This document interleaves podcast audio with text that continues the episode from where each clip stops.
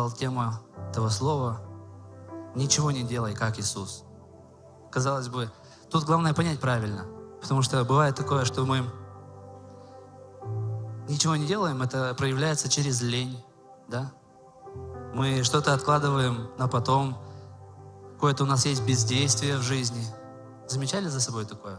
Прокрастинация, слово такое. Все понимают, да, о чем я говорю? То есть, я думаю, ну неужели мне такая мысль могла прийти, не делай как Иисус? Ничего не делай как Иисус. Но это же не об этом. Не то, что нам надо все потом откладывать, ничего не делать, да мы потом, да потом, да ладно, уж я ленюсь, я отдыхаю, я хочу другого. Вот. Но нет, это не об этом.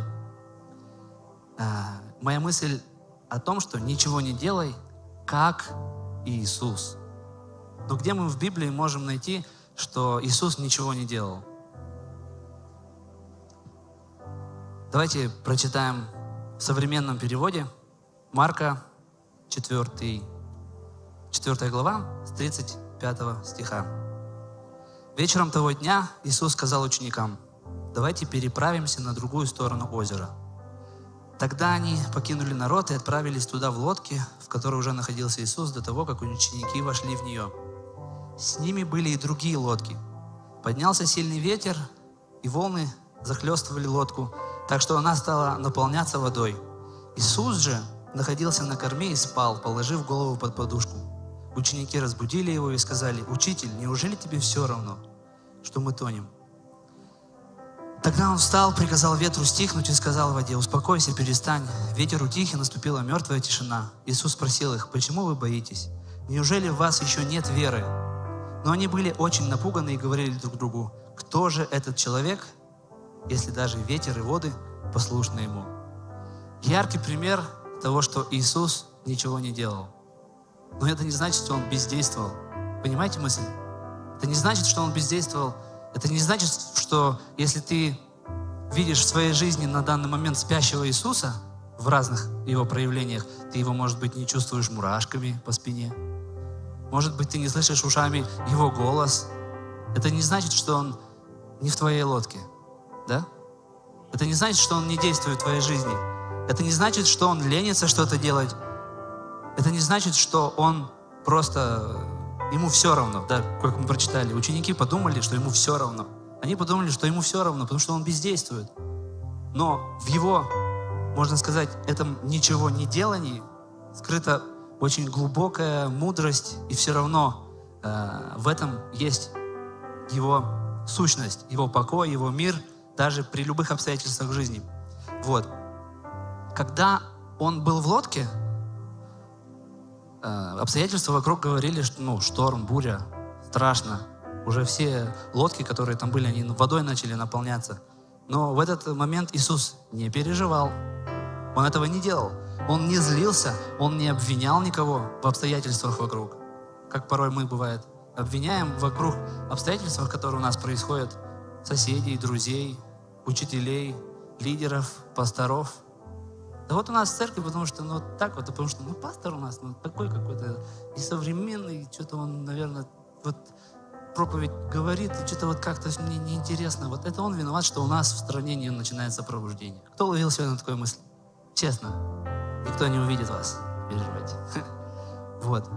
Обстоятельства вокруг говорят, что надо злиться на бурю, надо как-то обвинять, осуждать, паниковать.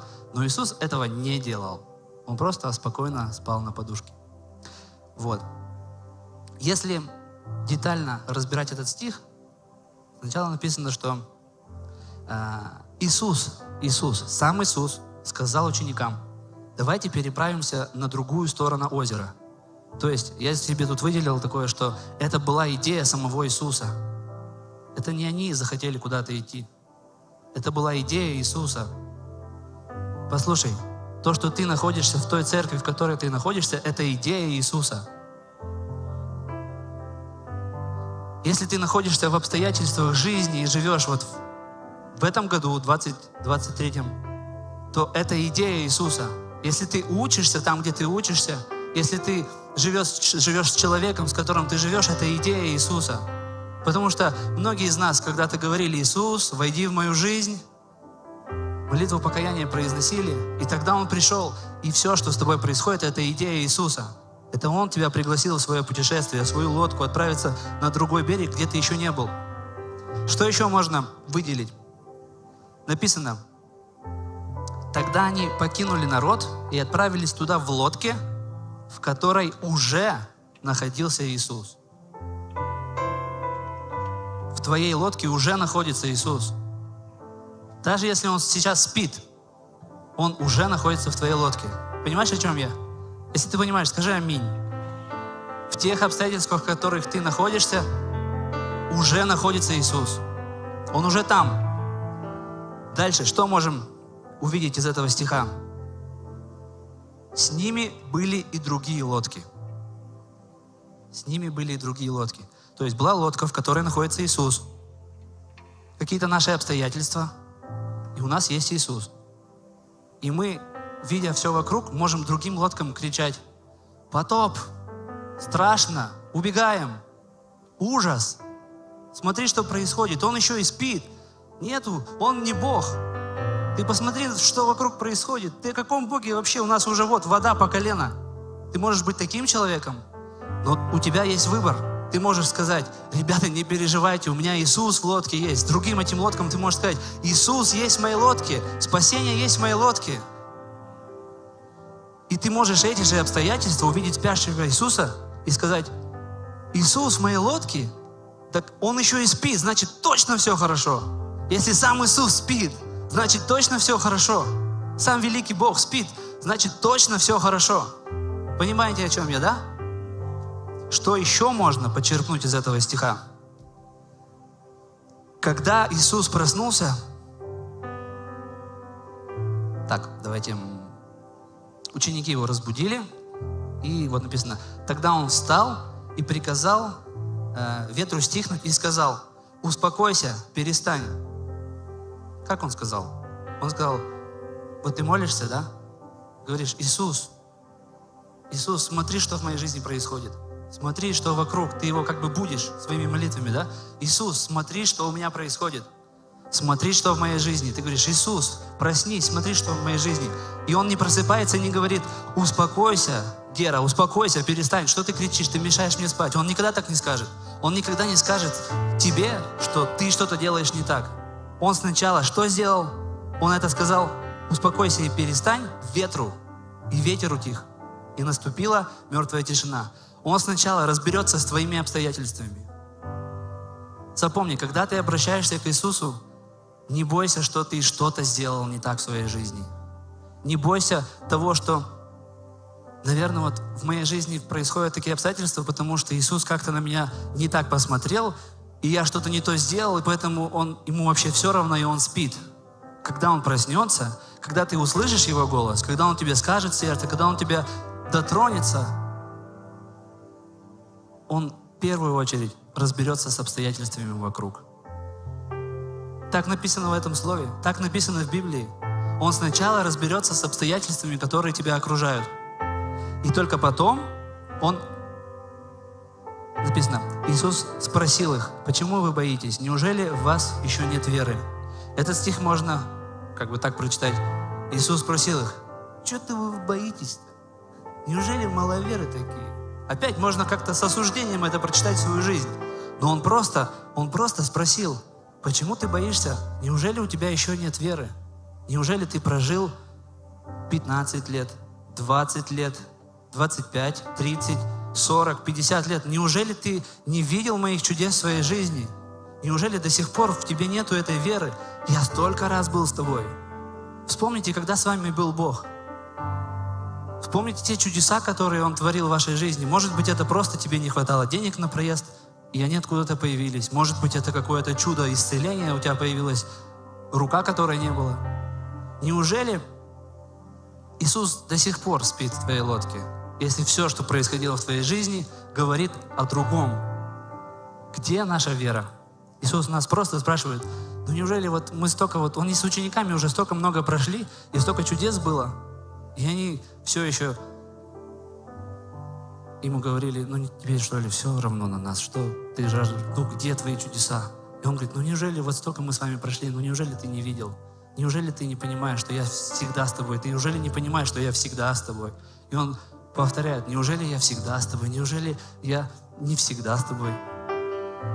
Что еще можно почерпнуть из этого стиха?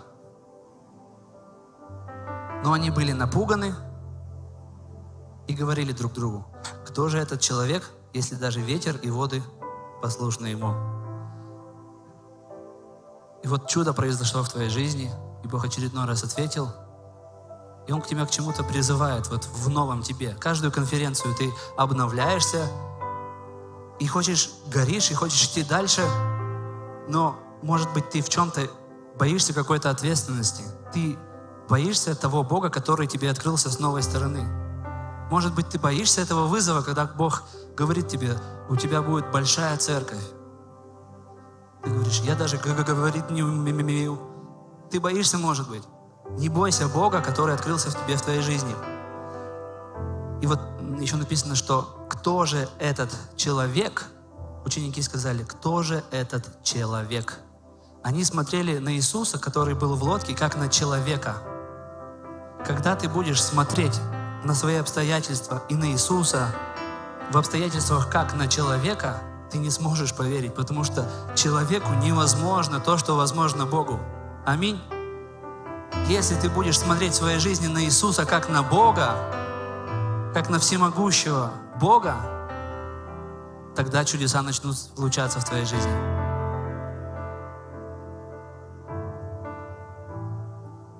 Что мы можем, главная мысль, которую я хотел сегодня донести. Иисус, Он Бог, который уже в твоей лодке. Под лодкой каждый может представить свои обстоятельства жизни. Под этим штормом, этой бурей ты можешь представить свои обстоятельства жизни. И как часто мы начинаем, находясь в этой лодке, забывать про спящего Иисуса, начинаем что-то делать, но Иисус, Он пришел в этот мир, чтобы занять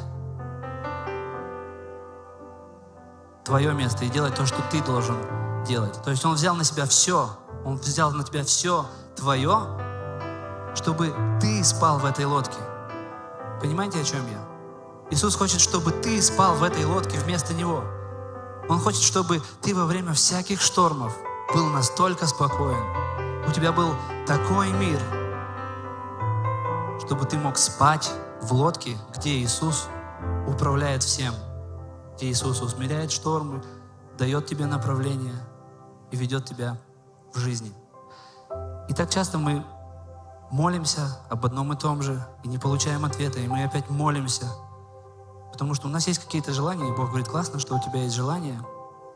Но как важно понять, в какой вообще мы лодке находимся, куда Бог хочет эту лодку вести, понять, что Бог в нашей лодке, и услышать Его голос, услышать Его направление –